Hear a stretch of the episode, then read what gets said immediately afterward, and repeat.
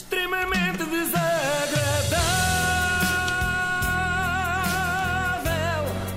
É mais forte do que é. Meus amigos, tive uma ideia que queria muito partilhar convosco. Eu quero ver quem tem coragem de pôr uma foto do Cristiano Ronaldo vestido de super-homem no seu perfil de Facebook por uma semana e fazer uma corrente por ele, por Portugal, por ele, pelos nossos, pela união do povo, pela justiça. Com aquela Estou hashtag muito grande. Deus no comando e espera, já lá vamos à outra. Esta ideia genial não é minha, tenho que confessar, até porque a Inês já me ia desmascarar, porque ela percebeu. Quem me dera que esta ideia tivesse saído da minha cabeça, mas na verdade saiu da cabeça de Cátia e Dolores Aveiro com o hashtag cá está. Ronaldo, estamos contigo até ao fim. Um bocadinho comprido para hashtag.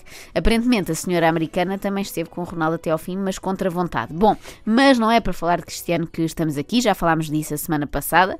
Ainda agora recebo mensagens de fãs loucos de Cristiano Ronaldo, tudo ok. Agora é esperar que a Justiça faça o seu trabalho, que a CMTV continue a mostrar todos os cantinhos da suíte de CR7 em Las Vegas e que a Maia continue a tecer considerações sobre a senhora que fez a acusação. Ah, pronto, houve assim uma situação que ela já não queria, diz ela, não é? Pronto. Ela que era sexo anal, eu digo. Claro, pode-se dizer. Ah, ela parece diz que não queria. Pronto. ok. Ah, quem vai para a guerra, vai para a guerra, não é?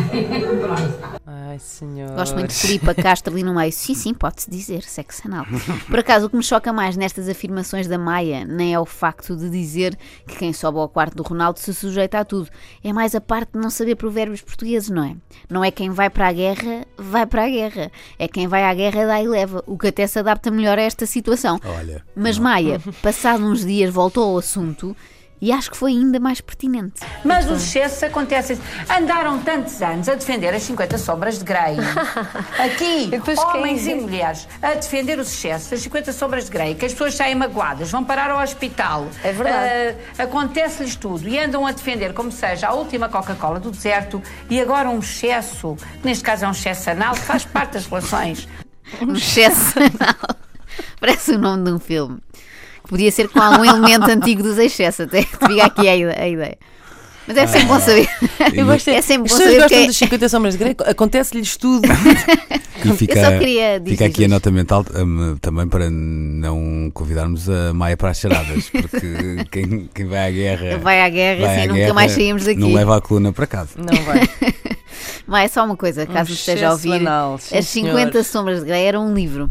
E infelizmente depois também foram um filme e não sei se um jogo de console. Talvez já tenham feito. Bom, adiante.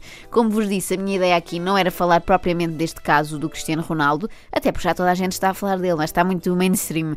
Desde Marcelo Rebelo de Souza até José Peseiro. causa-nos um país com tanta qualidade, com tanta capacidade, com tanta coisa boa. E sempre que a gente tem hipótese de martelar alguém do nosso país, é inacreditável. Já neste caso, o martelar alguém foi uma expressão muito infeliz. Peseiro tem quase tanto jeito para escolher palavras como para fazer substituições. Bom, mas vamos então àquilo que eu realmente queria partilhar convosco. Na grande entrevista da RTP, que há uns dias, Vitor Gonçalves recebeu a ginecologista Maria do Céu Santo e a jornalista Judite Souza. Ah, jornalista não, enganei-me. a médica Maria do Céu Santo e a jornalista Judite Souza, que para mim é a minha amiga Judite. Olá, Maria do Céu, olá, Judite. Olá, Vitor. Muito obrigado por virem. Puder, é normal que seja a amiga Judite. Ela ofereceu-lhe o programa quando saiu para a TVI. Bem, eu até fiquei na dúvida se não sentem algo. É, foi simpático. Se não sentem algo mais eh, um pelo outro, Vitor e Judite. Mas depois percebi que não. Nós agora estamos a trocar um olhar profissional, eu estou a trocar um olhar profissional contigo, ahm, mas eh, no limite, quando falamos de uma relação a dois, é do olhar íntimo eh, de que falamos. Querem trocar olhares profissionais agora ou não vos apetece? Eu gostaria de trocar um olhar íntimo com a Inês, se estivesse disponível. Este olhar Ou que estamos a achas estranho? trocar é Sim. íntimo ou profissional? Eu sinto para mim é íntimo e para ti. Também está a ser imenso. Se calhar está a ser esquisito. Bom. Eu não consigo controlar, Inês. Sabes o que é isto? É A vantagem de ter dois computadores à frente é que não dá para trocar olhares com ninguém. Não, mas estão a ver, nós estamos em direto no Sabes o Facebook que é isto que aconteceu entre nós, Inês? Hum. É a alquimia do amor.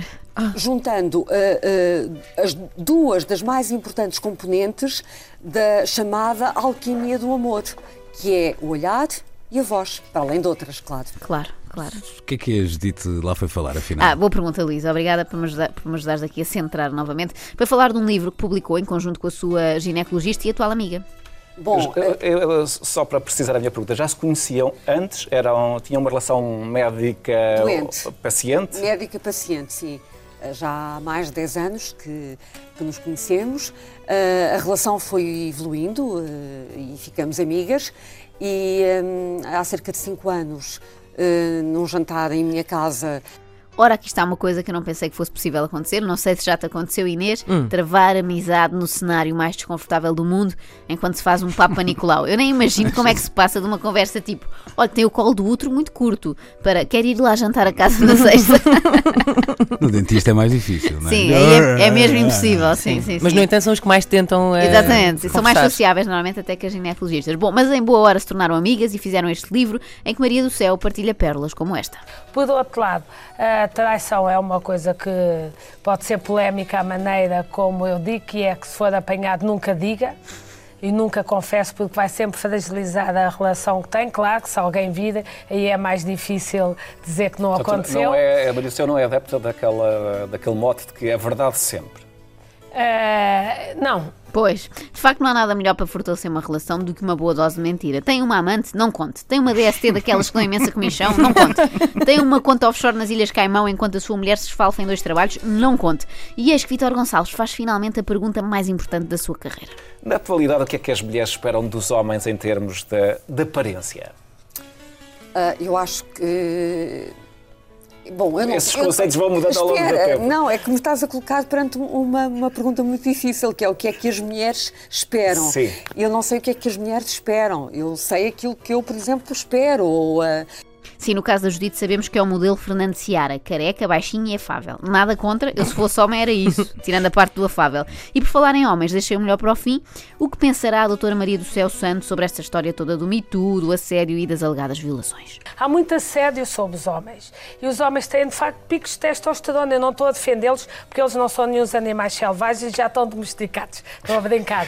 Mas se a pessoa tem um decote até o umbigo, uma racha até cá acima, e o outro não faz amor há não sei quanto tempo, pá, o que é que a pessoa está a fazer se não assédio sobre o homem que tem na frente? É que isso que se tem de denunciar também. Eu acho que isso justo.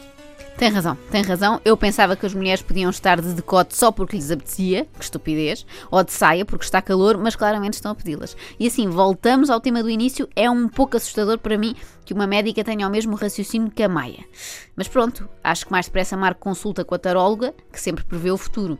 Vou tentar saber se teremos de ouvir muito mais vezes estas baboseiras e ver se me sai a carta Tarot 12, a Galdéria.